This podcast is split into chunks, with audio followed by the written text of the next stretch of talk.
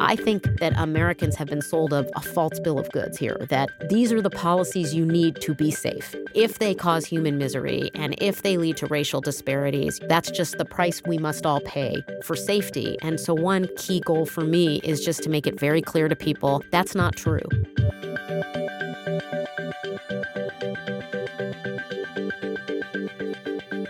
Welcome to New Thinking from the Center for Court Innovation. I'm Matt Watkins.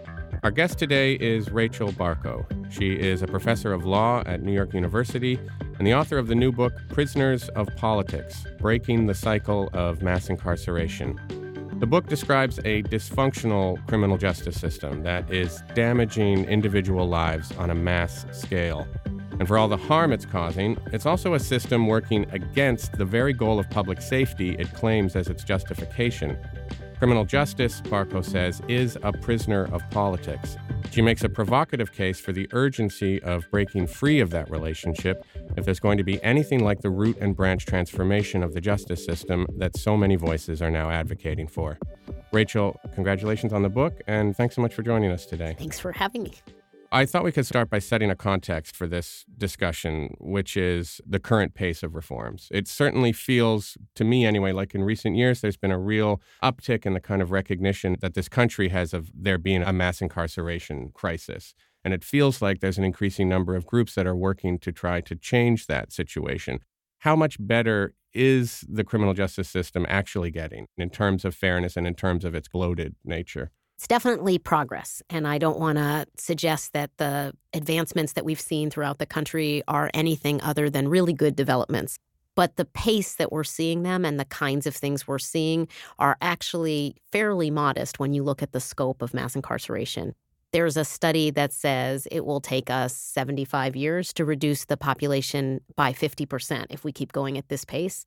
And I think it is a very optimistic assumption to assume we could keep going at this pace, because what we're doing right now around the country is mostly tackling the low-hanging fruit of criminal justice reform. The things that you see are addressing marijuana possession or changing the threshold dollar amount that you would need for a theft to be considered a felony. Or we're diverting people that have no violence in their background, no sex offense, no serious charges of any kind. But we're nowhere near tackling the core of what we would have to if we really wanted to make a bigger dent into mass incarceration. A good part of the book is taken up with you describing the various breaks, the things that are holding us back from getting more of a root and branch reform. Broadly speaking, what is holding us back from going deep enough with reforms in the current institutional setup? Right now, we are subject to politics, and it's very hard to have a rational conversation about public safety and crime in a sphere of politics where one case can be used to basically derail entire programs and efforts. Take, for example, if you're thinking about bail reform, which we're seeing. We are seeing in some places that there is a reduction in pretrial detention. And that's a good thing. But again, it's mostly taking, most places when we're seeing it, it's addressing people who have very low level offenses and changing bail amounts, people who are unable to pay. It's kind of tackling the issue of using poverty as an excuse to detain people. What we really need to think about with pretrial detention is everybody who's detained pretrial, including people who are arrested and charged with crimes that involve violence. But that is a very hard discussion to have in a political sphere, because all a politician has to do, or the bail bonds industry has to do, is highlight one case of somebody who committed or is alleged to have committed a particularly heinous crime and say something like, you really want this person out on the streets. That ends up being what the media covers. It ends up being the way in which the public sees the issue. And so it's distorting. We saw the same thing with the debate among the Democratic candidates over whether or not people who are currently incarcerated should be allowed to vote. Instead of thinking about the entirety of the people who are incarcerated, the way that question was posed was, should the Boston bombers be allowed to vote? When you phrase it that way, it's very hard to have a conversation that really gets at the whole population of people who are incarcerated. What's this sort of political fear of the one outlier case, and also, I guess, the political benefits that can be reaped by engaging in fear-mongering, tough-on-crime rhetoric that is leading to a lot of counterproductive criminal justice policies, I think is the argument in your book. And we can't go through all of the different elements of what's counterproductive in the system.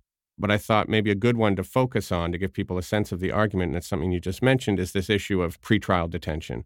Sure, I think it's a really good example because, again, if you were to kind of follow this in the media, you'd get the examples of the one person who maybe they're out on bail and they commit a heinous crime, and the coverage of that would be, why is this person out? How did the system fail us? These people should be locked up, in a kind of vague, broad brush kind of way. What you don't see is a story about the dangers of detaining people. And in fact, what we know from empirical studies is that when you detain somebody pretrial, and remember, they're not convicted of anything. So these are people who are awaiting their day in court. When they are detained pretrial, because these are often folks who are living at the margins. Who can't afford their bail, for example. Exactly. So even a few days of detention is probably for them going to be really life-altering, losing a job, losing housing, potentially losing custody of their children, losing a childcare arrangement they had worked out. It is a very destabilizing event to have to be detained pretrial for people, even for short periods of time.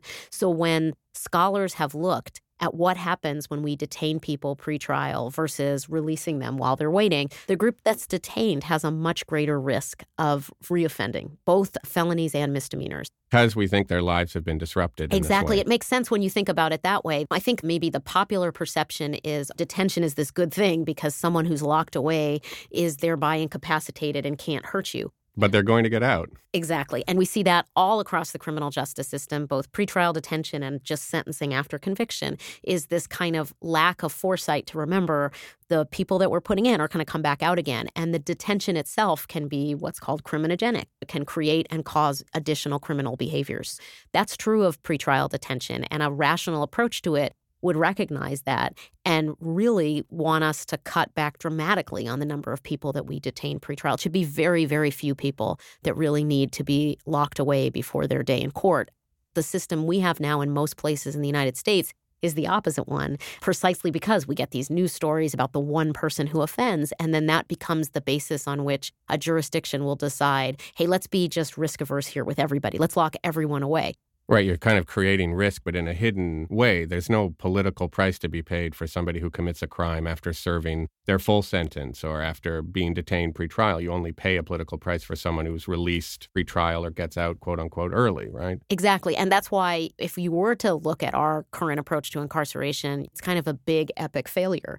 The recidivism rates are enormous. When we put people in prison within 5 years, it's like 70% of the people are reoffending and committing some levels of crime. You might think, my gosh, we would be holding all those people who supported that big bloated government program accountable for this massive failure. But that's just not the way the politics work. Right. And then another example of this irrational or counterproductive policymaking is what are called collateral consequences, which are the conditions, financial or otherwise, that are put on people after they've served their sentence and after they've gotten out. And there are literally tens of thousands of those that are making it harder for people to restart their lives after this disruptive period. So in a sense, again, it feels like we're setting people up to fail. Absolutely. The same dynamic where you will have a jurisdiction decide, why should a high-level drug dealer be allowed to be in public housing? Why should someone who commits a homicide ever be able to get food stamps or welfare benefits? So these kind of cases of the most serious sorts have been used to justify all kinds of collateral consequences, like making people ineligible for public housing, even though many people who come out of prison are immediately homeless. And it's really important to have housing to reduce their risk of offending. Similarly, the idea of giving public benefits or driver's licenses, that's another one where in many states, it's about 18 states now, you lose your driver's license for a drug conviction. Well, in those states, most of those states have very poor systems of public transportation. And so not having a driver's license means these people now can't drive to a job and there's no public transportation. They're faced with this choice. Should they drive on a suspended license and risk getting rearrested for that, or no work, which again sets them up for failure? So these policies that are usually in the political sphere and discussion driven by a kind of, I don't want to say revenge, but the idea of let's take away a privilege from somebody. They don't deserve this. Once you commit a crime, you don't deserve these things.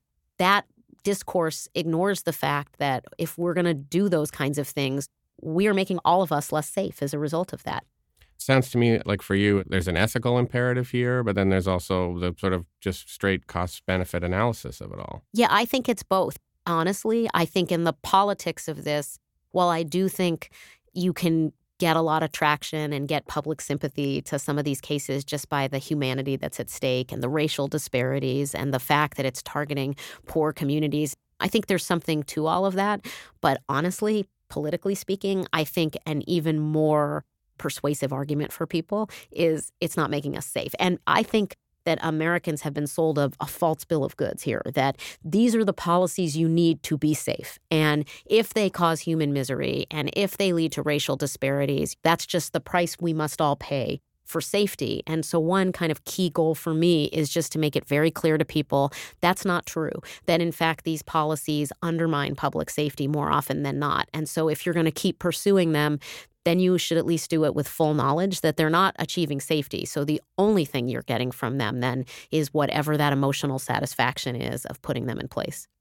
And if we look at what's actually going on inside the institutions where people are incarcerated, it seems like a sort of quiet protagonist, if you will, of your story is the concept of rehabilitation and what happens to that notion over the decades that you're writing about. So could you talk a little bit about the kind of vagaries of rehabilitation within the corrections system? Again, how this is just leading to irrational, counterproductive outcomes where we're just not setting people up to reintegrate. Yeah, so unfortunately, I think rehabilitation got a bad rap in the 1970s. There was a famous paper entitled What Works? And the conclusion of it was essentially, well, nothing's really working to rehabilitate people. Which was a useful message for people who wanted to make that political case at the time, I would imagine. Exactly. And I think what was not paid much attention to was, well, those things weren't working because they were underfunded and they were put in place in terrible conditions. There were a variety of caveats that should have been attached to that because, in fact, there are things that work and there are things that we know that work well. But I think there is a large segment of politicians in the public who think nothing does work. There are some people who are irredeemable, and I think they think it's a large group of people who are. And I think there's also a sense of, well, why invest in things like that when we should be investing, again, in these law-abiding people? For example, if you take something like education for people who are incarcerated, that is a fantastic investment for public safety. Right. That's an evidence-based fantastic. Absolutely. I mean, it's just no contest there. Like, we just know it. It's a really good thing to provide education for people who are incarcerated. It dramatically lowers their risk of recidivism. It's really the ticket for many, many people to get on a path where they can turn away from any kind of criminality. Again, I think when you look at the dynamics of prisons, we don't hold our prison officials accountable for anything that happens inside of those prisons. It's not that we ask, oh, hey, how did your prison do at rehabilitating people? What's your recidivism rate for people coming out of this facility? We never do that. We do not hold corrections officials responsible for that. And so it's no surprise that they don't care. That's not what's measured for them. Do we have a sense of the national picture of how many people in prisons or jails currently have access to programming? Oh, it's really abysmal. The statistics are kind of frighteningly low. Even with the passage of the First Step Act that recently passed, a federal law that would give people who are incarcerated credit for participating in programming. You know, one of the big black holes of that legislation is the lack of funding for the programming, and it's not currently being offered. So it's a big question mark whether or not people will actually be able to obtain those credits, because in order to get them, you need to have the programming in the first place. It's just absent at the federal level, and it's also absent throughout state facilities as well.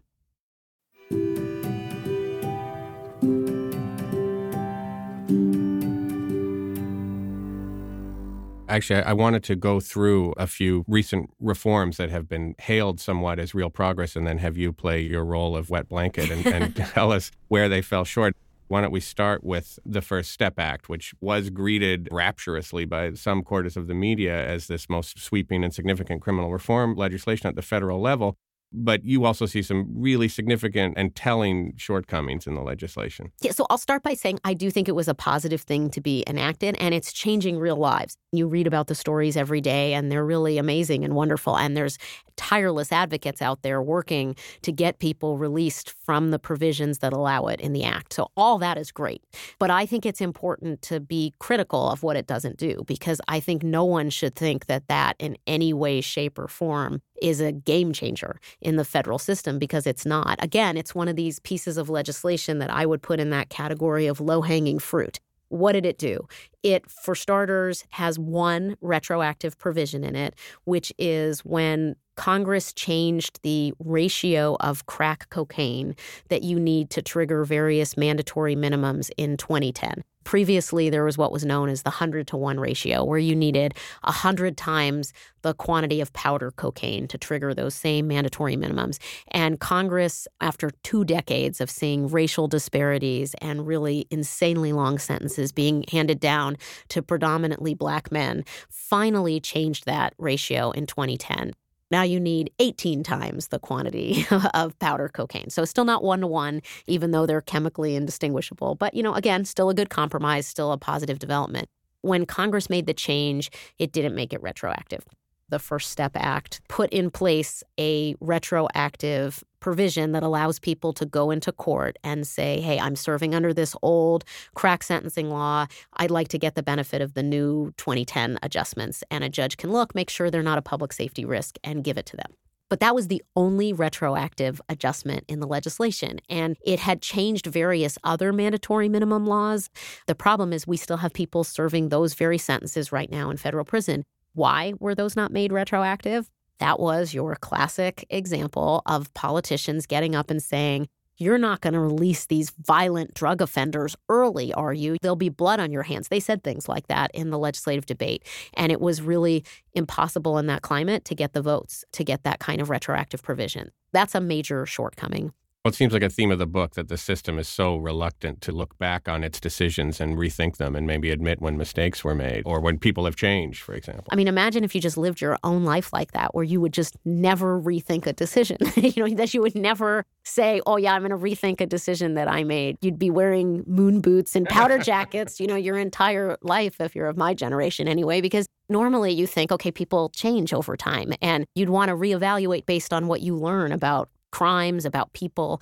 But in criminal law, it's this weird time warp where we just keep in place decisions and we just don't rethink that, which to me, again, is it's just inhumane. But it's also this weird kind of, why would you spend money to keep incarcerating somebody for that when you could use that for better things? It's kind of the dual track in my mind of both inhumane and stupid, I guess is how I would put it. That's an episode title. A very sophisticated term that I'll use to describe it. The other thing I did want to point out about the First Step Act, which has this hallmark again, is there's a whole section that, so in addition to these sentencing adjustments that are made going forward, it has this provision in there that we should give people the opportunity to participate in programming and earn time off their sentence, which I think is a good thing. The aspect of it that, again, just defies the empirical evidence is Congress made the decision to make a whole bunch of people ineligible for this programming. If you have various crimes of violence or terrorism or sex offenses, you just can't participate. What's, again, not wise, I would say, about that is the evidence teaches us that's the group that needs it the most. That's exactly who you want to have taking all of these kinds of programs. But instead, it's available for these low-risk categories of people. They don't need it. And you get a lot more for your investment in the programs to make it available to the people who have committed the more serious offenses. But politically, it's hard to justify giving it to those folks. So Congress made them ineligible. And as a result, we only have the low-level folks who can participate in any of the programming, which gets it completely backward as a public policy and kind of sensible public safety strategy. Right, because again, those people that we've further pushed out into this outer ring of darkness, most of them are going to get out. Right, exactly. 95% of the people who go into prison come back out into society again. We really should be thinking about that and what we're doing to prepare them for that. How about a similar Rachel Barkow reading of the recent bail reforms in New York State, which were sweeping on some level, right? We have bail taken away as an option for most misdemeanors, low-level felonies. But how do you read, again, the shortcomings of the act politically? Yeah, I'm going to come across as really pessimistic, I can tell. Well, that's why we brought you in. Yeah.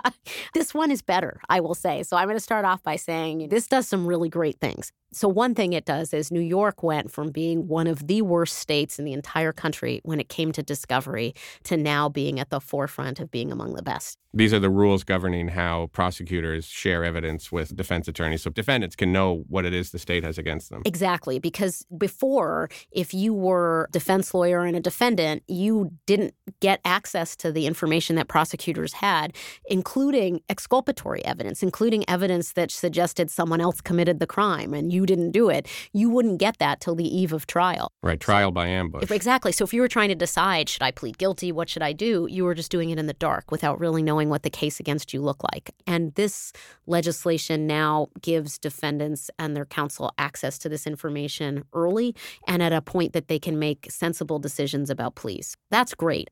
The other big chunk of the legislation was bail reform. So, again, making it easier for people to be released pretrial, which, as you now know, I'm a big fan of because the evidence points that that's a really great thing to do. But, you know, it's limited. Again, they really had to end up to get it passed. They had to limit it to a category of people who didn't commit violent offenses or what's categorized as violent offenses. Which is very expansive. Exactly. And that's one of the problems is we also don't have a very nuanced discussion of what is and isn't violent in a given case. So it could include taking a package out of a vegetable in one of these New York City apartment buildings because there might be someone on the 6th floor when somebody dives in there and grabs. When a homeless person goes in and takes an Amazon box, that ends up being classed as a violent felony. Exactly, because occupied structure. So I think the bail reform did not go as far as it should have because of things like that. I think one thing that's telling that I've seen other people point out, Scott Hechinger among others, is the Kalief Browder story was one of the impulses behind this movement to have bail reform. He was detained in Rikers Island for allegedly stealing a backpack and couldn't make his bail. And refused to take a plea and exactly. And consistently denied the charges. Yeah, and ultimately the experience was so deteriorating on his mental health, he ended up killing himself. And it was really— After 3 years of detention. A horrible story about just the awful atmosphere on Rikers and the way in which we detain people because they can't afford to pay and how it's hard to assert your innocence because of the pretrial detention threat. It really encapsulated so many of the problems with the system and I think was one of the catalysts for reform. I really think it helped. But the irony is he may not have been eligible even after this act passed for pretrial release because of the way they categorized the offenses. Again, I think it's a good thing and it should be celebrated, but I think we still need to do more. I guess that's what I would put as the key takeaway. It's kind of like if you're on a diet and you lose that first quarter of a pound and you're like, yes, okay, it's working, you know, I'm doing something right. But if your goal was to lose 50 pounds, you know, you can't exactly celebrate and stop. The hard work is really to come. And I think that's where we are with criminal justice reform.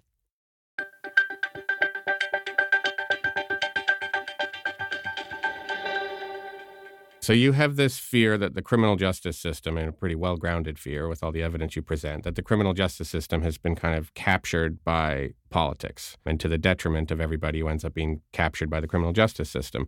But your kind of fear or distrust of politicians also extends somewhat to voters. Can we talk a little bit? I don't know if I'm being unfair to you to portray it as a fear of voters, but could we get into that sort of package of misgivings? Yeah, so I'm not necessarily a fear of voters any more than I would say the framers of our government had a fear of voters. We do not have a pure, direct democracy where people vote on anything and everything because the framers recognize that that does not lead to great outcomes. And oftentimes when we're trying to pursue policies to achieve public safety, I think it is not always the case that the public writ large in just a direct vote is best positioned to make decisions about that because they can be easily misled by what might be a gut reaction or instinct to something, or these outlier cases that politicians bring up can really lead them to support policies that really won't actually be best for public safety.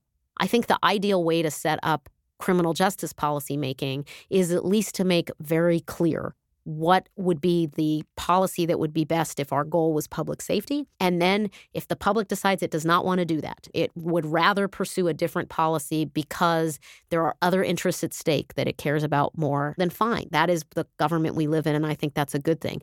I just don't think people are given that choice right now. I think they are falsely misled to believe that whatever satisfies a retributive impulse that they might have is also great for public safety. And no one is talking to them about the trade-off. No one is explaining that actually this thing that you might want to do right now because you're thinking about the case that you just saw on the news that was really heinous and awful. You want to take away some kind of program for somebody because you're thinking about that case you just saw on the news. No one is explaining that actually that program is going to be made available to hundreds of thousands of other people who have committed far less serious offenses and will really benefit from that program. And in fact, will commit fewer crimes later if we let them participate. That's just a discussion we don't have. Well, so how do we set up a mechanism for making criminal justice decisions that is insulated from politics? And what is the evidence that that could actually work? I think we could take some examples from places where it's already working in states. Sentencing commissions get a very bad rap in the United States, largely because the Federal Sentencing Commission, which, full disclosure, I was on there for a few years, basically after Congress set up the U.S. Sentencing Commission, federal sentences went way up. They became more severe. And so people blamed the Sentencing Commission for that, as opposed to looking and saying, well, wait a minute, how did that happen? Oh, because Congress, before the initial Sentencing Commission could even act, passed a bunch of laws in the 1980s increasing sentences and ordered that initial Sentencing Commission to increase sentences for drug and white-collar offenses. So what people have ignored is that there are states that use sentencing commissions, and the story there looks nothing like that federal experience. The story there is much more positive. So we have states like Minnesota, North Carolina, Washington that have created sentencing commissions. And when they were established, the legislature said to those, through their legislation, said, hey, we would like you to take into account evidence and data and also our existing prison capacity. We'd like you to help us keep costs down, incarceration rates down, work within the capacity we have. If it turns out that later we'll need to authorize more money to build more prisons, we'll cross that bridge when we get there, but we want you, agency, to work within the existing capacity that we have. And that capacity constraint has worked wonders for these jurisdictions, because what it means is that when agencies look at the data and evidence and they come back to their legislative bodies saying, hey, look, you may want to increase the sentence for insert crime of the day here, but if you do, we'll go over our existing capacity. So you will need to reduce sentences for something else. You're going to need to make a trade-off. And it has that rationalizing effect. So instead of thinking you have unlimited funds to spend, now you have to work within your existing resources. And the result of that has been that states with commissions are able to lower their incarceration rates and lower their incarceration expenditures while keeping crime down, by the way. It's not the case that in states that have done this, we've seen an increase in crime. We haven't. A lot of the concern then is creating these buffers, insulating decisions from political control. But then in some ways, the most exciting sort of recent reform movement has been about activating voters and educating them about their power in terms of changing the criminal justice system.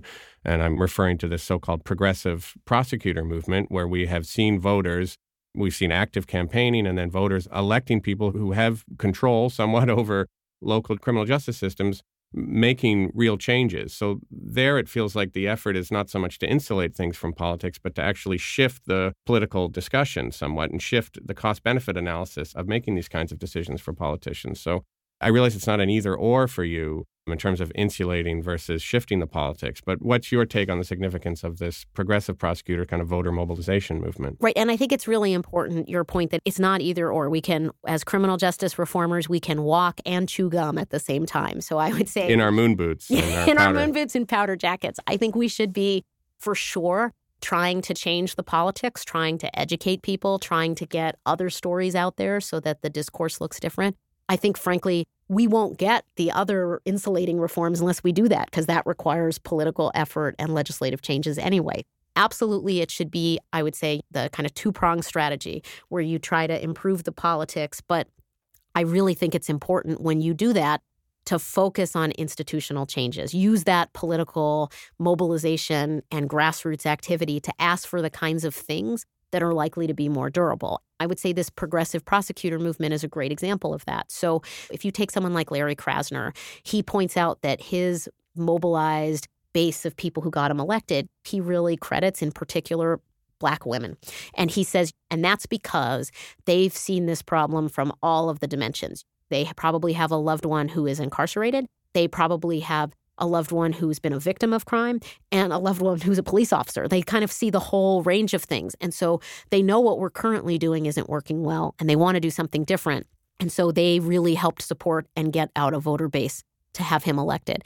So you can see that around the country in these elections. I would put it at around 24 maybe, where we've seen these prosecutors come in on these platforms of change with varying degrees of ambition as to how much change they want to put in place. Here is where the cautionary note comes in. So the wet blanket is coming on, which is, I think it's really important that these prosecutors be supporting the kinds of changes that are, again, these kind of durable improvements. More structural change, exactly. Which is really your concern. Not just what they themselves, while they hold the office, they'll say, while I'm in this office, I'm not going to charge shoplifting cases, or I'm not going to charge people for marijuana possession. Because as soon as that prosecutor loses the next election, that policy can go away with the next person who's elected. And even while they're there, frankly, it might not even be implemented by their line attorneys because they have to have really good chains of command and supervision. So instead, the kinds of things I think are more durable. So still could do all those things. But I think the kinds of things I look for these folks is, what are they doing to really kind of change underlying structures? Are they supporting the massive reduction in pretrial detention? Are they out there saying we should no longer have cash bail, because we shouldn't? And there's really no reason for them to support it if they are looking at the data and the evidence on public safety. But very often prosecutors don't come out in favor of reducing pretrial detention or eliminating cash bail because, frankly, those things make their job easier. People who are detained plead guilty just to get out of there. They'd have to fight against some of the pressures of the job itself and really recognize these broader concerns. So to my mind, they should still be leading the way on that. They should not want to see mandatory minimums in their jurisdictions anymore. That's the kind of thing I look for. More of that than just rhetoric like, hey, I'm really progressive. I'm progressive and I won this election because I'm not going to give you the same tough on crime. I'm going to be smart on crime. Well, I do think we have to look at, when you say smart on crime, what do you mean specifically? The book, I think, has a real ethical core running through it. As I said in the introduction, the book is about how this irrational system is really destroying a lot of lives. And you and I talked before the recording started about how you're hoping that your book comes out in paperback, really so that people in prison can access the book, because hardcovers are not allowed into prison. And you've had a lot of requests for people wanting this kind of information. So that ethical core really comes through. But it's also, of course, a book about the power of randomized control trials and cost-benefit analyses. And in some ways, a hymn is too strong a word, but to sort of the power of expertise and coolly rational decision-making. But in the midst of you researching and preparing this book, you have the election of Donald Trump, which is in many ways very much an attack on the very notion of expertise. Michael Lewis has written a whole book about how the Trump administration is just trying to systematically dismantle any form of expertise in the federal government. I don't know how that erupted into your writing process, if it erupted at all. I don't know. It's depressing, I will say. I just think it's sad for there to ever be a contestation over whether knowledge is a good thing. I think when you get to the point in a civilization where there's an actual debate over whether or not it's a good or a bad thing to look at science and evidence, you're in a pretty bad space in terms of cultural development. And it did strike me while I was writing this. The irony was not lost on me that I'm trying to make the claim that all the benefits we've gotten from knowledge and studies, let's use it in the space we haven't used it before, while at the same time, it seems like we're ceasing to want to use it in spaces where previously it's made our lives so much better. And, I think sometimes people just need to be reminded of the horror that comes from not looking at the information. I really, as a kind of paranoid personality type, I do really well with worst case scenario thinking. So I can sort of play out in my mind, well, of course you'd want to avoid this bad outcome here, if that's what the information tells us. But, I think there are other ways that people think about things that sometimes they really need to be reminded of what the world looked like before we used better information and knowledge. We're living in that world, sadly, now for criminal justice. And my hope is decades from now, people will look back and say, can you believe it? Can you believe that there was a time when people just decided these policies based on nothing more than gut instinct and never bothered to look at information about what works? So the other kind of, I'll end on a happier note, the slightly damp blanket as opposed to the sopping wet one, is that I do think as you start to do some of these things, they do make the case for themselves. The Federal Sentencing Commission, before it reduced all drug sentences, previously had done it just for crack cocaine offenses, had some reductions there. And we could look at 5 years of data to see, recidivism rates did not go up. It didn't mean the end of pleas. It didn't mean the end of cooperations. There was just no cost to doing this, just benefit. And I think that enabled the commission to then vote for the changes for all drugs. And I think that'll then create a record for the next retroactive change that comes in. And I think Texas and North Carolina using broader discovery rules paved the way for New York, which will pave the way for other places. So I do think there's a way in which knowledge makes the case for itself. It's just sometimes hard in a political environment that tries to suffocate that information. Well, I do think that if people decades from now look back and want to get a sense of so much of the folly of criminal justice decision-making right now, your book would be a really valuable guide for doing that. So congratulations again on the book, and thanks for making the time to come in here today. Oh, thank you so much. I've been speaking with Rachel Barkow. Rachel is a professor of law at New York University and the author of the new book, Prisoners of Politics, Breaking the Cycle of Mass Incarceration. For more information about this episode and Rachel's work, visit our website, courtinnovation.org/newthinking. Technical support today from the perspicacious Bill Harkins. Samihamia is our Director of Design. Emma Dayton is our VP of Outreach. Our theme and incidental music is by Michael Aaron at quivernyc.com. And our show's founder is Rob Wolf. This has been New Thinking from the Center for Court Innovation. I'm Matt Watkins. Thanks for listening.